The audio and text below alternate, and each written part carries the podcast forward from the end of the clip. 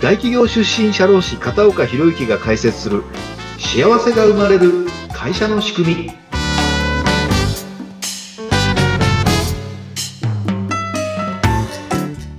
こんにちは特定社会保険労務士の片岡博之ですはい。そしてインタビュアーの水野由紀です。片岡さん、今回もよろしくお願いします。はいよろしくお願いしますさて、前回からこの企業経営を取り巻く様々なリスクに対するこのマネジメントについてのお話ということで、前回がどんなリスクがあるのかというのを5つ項目を教えていただきましたね。はい。復習しておきますと、1つが自然災害について、はい。そして2つ目がシステムのダウンなどについて、はい。そして3つ目がコンプライアンス、はい。そして4つ目が、えー環境の変化、はい。そして5つ目が情報漏洩、はい。こうしたえーリスクがあるんだよって話でしたが、はい。こまだこれもね、全部網羅されたわけじゃなくって、これから話すね、リスクの管理に関しても、どういう分類をしていったらいいかと、ちょっと今とは違った切り口になるかもしれませんが、はい。あの、不確実性がね、高まっているようなこの時代、安定的な経営とかですね、事業継続のためには、まあ、その企業には臨機応変なリスクの管理、マネジメントっていうのが求められてるんで、今日はそのリスクマネジメントの、まあ、ステップというか、プロセスというか、はい。どんな風な考え方でやったらいいのかなんていうことを参考になるお話ができればなというふうに思っております。はい。では、具体的に教えてください。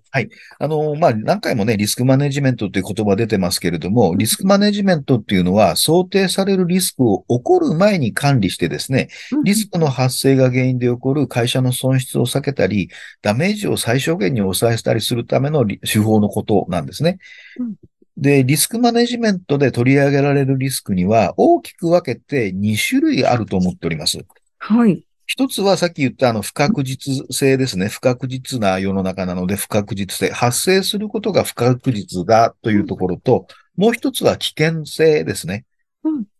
で、不確実性のリスクとして、まあ例として挙げられるものには、為替リスクとか、インフレリスクとか、価格変動のリスク。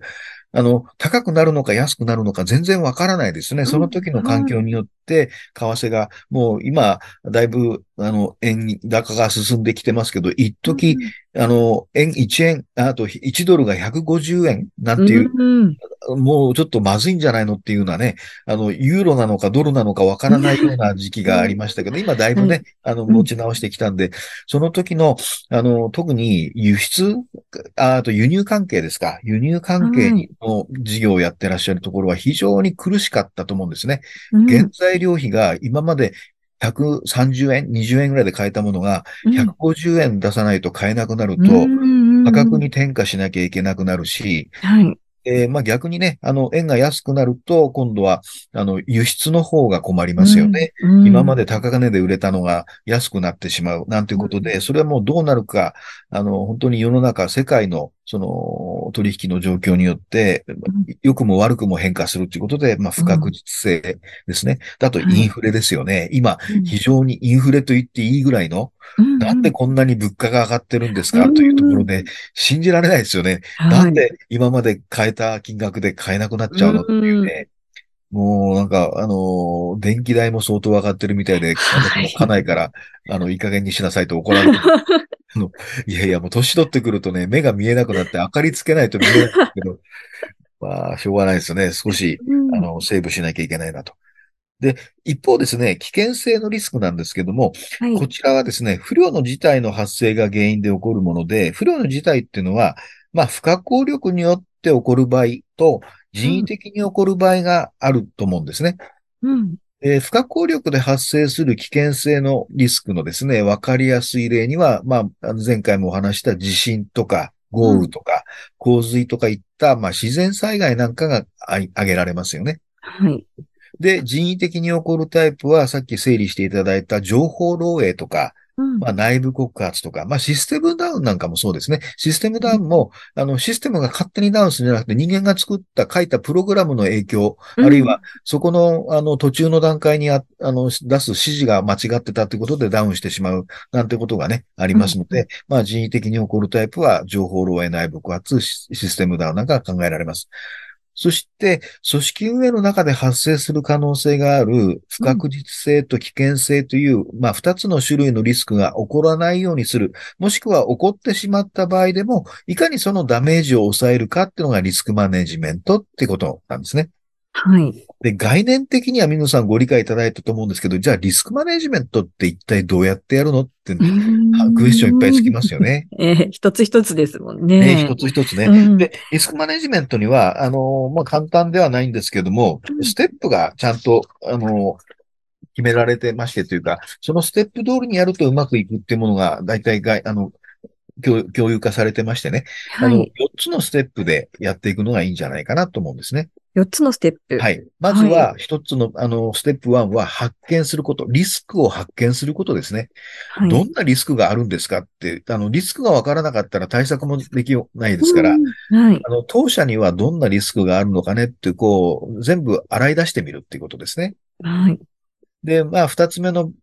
ステップは分析をする。じゃあ、その分、あのリスクがどんなものなのか、影響するにもしないにも、どういう類のリスクなんですかっていう分析をしてう、んで、三つ目のステップとしてそれを評価して、うん。うんで、最後はそれをそれぞれ個別に対策するっていうことなんですね。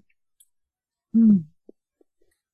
じゃあ、それぞれうん、そのステップの一つ一つ、あの、見ていく前にですねえ、あの、さっき、あの、申し上げた通りですね、あの、あの、前回か、いろんなリスクがありますよって言ったんですけども、それを分類する、また切り口が変わってまして、うんまあ、戦略リスク、まあ、経営に関する戦略とか、戦略の前提となる事業環境の変化に伴って発生するリスクを、まあ、戦略リスクがどんなものがありますかね。うんあとは、財務リスク、お金の問題ですね。はい保有する資産とか、負債、借金の価値が変動することによって発生するリスク。あの、まあ、急に金利が上がったとかですね。うんあの資産が減っちゃったなんてこともある。で、あの、自然災害に相当するものとしてハザードリスクなんですけども、はい。自然災害とか事故故障など予測困難な外的要因に伴って発生するリスク。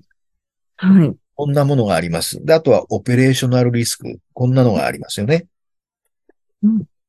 で、まあ、組織の、まあ、あの、事業目的に関係するリスクをね、今みたいに様々な角度から洗い出して、発見して、あの、どんなものがあるのかというところで、じゃあ、洗い出すときのポイントなんですけれども、はい。まず、範囲がどうなのかってことなんですね。あの、要は広域に渡るものなのか、まあ、複数の、ね、グループだったら複数の企業に及ぶのかとかですね、うんうん集中してるのか、自社のみに留まってるのかとかですね。うんで、二つ目がその期間がどんな状況で続くのか、長期的に続くリスクなのか、まあ短期で終わってしまうのか。うん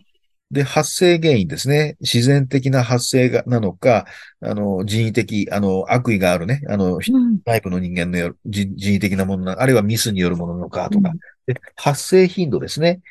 発生頻度が高いのか、低いのか。それによってリスクの、あの、評価も変わってくると思うんですね。で、あとははい発生状況ですね。単発的に起こってるのか、いろんなリスクが複合して、あの、まあ、発生してるのかっていうのは、そんな感じで、あの、見ていくといいんですけれども、はい。あの、そのためには、いちいち、あの、頭の中で想像するんじゃなくて、社員にインタビューしたり、アンケートしたりして、日頃の事業活動の中で、皆さん社員がね、どんなことにリスクを感じてるか、部門ごとによっても違うでしょうしうん、で、そのリスクが発生した場合に、この部門、部署どうなっちゃうの？とかね、うん。この会社全体にどう影響があるの？ということで、あの、皆さん、日々ね、あの、危険を感じてらっしゃると思うんで、あの、車を運転しててもね、あの、ヒヤリハットとかあるでしょうし、あの、うん日常生活の中と同じように、日常業務の中でこんなリスク危ないね、みたいなね、うんそんな感じで考えていくと、あの、わかりやすいんじゃないかなというふうに思います。はい。で、まあ、分類をして、さっきうの戦略、財務、ハザード、オペレーショナルっていうのは、大体、まあ、あのあのどの、あの、コンサルタントも、この4つに分解して、これに対して評価をするっていう手法が一般的かなというふうに思いますね。はい。で、戦略リスクの中で、どんなものがあるかっていうと、まあ、新規事業をやったりとか、設備投資をするときに、あの、これうまくいくのかいかないのかっていう、そんなリスクがありますよね。で、あとは M&A、企業の買収ですね。うんあの、価値の非常に少ない会社を高値で買ってしまうなんてこともあるでしょうし、あるいは今、あの、まあどこの企業も、特に中小企業なんかは悩んでる事業承継ですね。今の社長が70歳ぐらいで後継者どうしようかと。うん。息子にするのか、うん。娘にするのか、あるいは全く、あの、身内じゃない人に承継するのか、とかね。で、その承継するにも自分が起業した時の思いがどうやって受け継がれていくのか、なんていうことで非常に、あの、悩まれてる、あの、経営者さん多いですね。うん。で、あとは、あの、市場ニーズ。さっき言ったコロナによってね、ニーズが大きく変わってしまうなんてのもありますし、で、戦略の中では人事戦略なんかもありますね。うん。あの、まあまあ、前々から私が話した通り採用難。これはもうどこの中小企業も共通の悩みでして、本当に働き手が少なくなってしまって、採用ができない。で、あとは、あの、会社の雰囲気、待遇が悪いのかわかりませんけど、離職するリスクもありますね。で、あとは、まあ、経済もそうですけども、法令の改正なんかでね、あのー来月からいろんな法律も変わることも多いと思います。その法律によって今まで適法だったのが違法になるとか、そんなことが考えられますね。であと、一番怖いのはメディアですね。あの、社会とかで風評、SNS で、うんあの、悪い口コミ書かれた、例えば飲食店とか物販やってる会社さんが、はいあの、なんか、あの、SNS に悪評書かれたら、それでお客さんパタッと減る。こういうリスクもありますよね。そういったものが戦略リスクにカテゴライズされるものなのかなというふうに思います。はい。で、あとはね、あの、他に財務リスク、ハザードリスク、オペレーショナルリスクとありますので、これは、あの、時間の関係で、また次回に回したいと思います。はい。はい。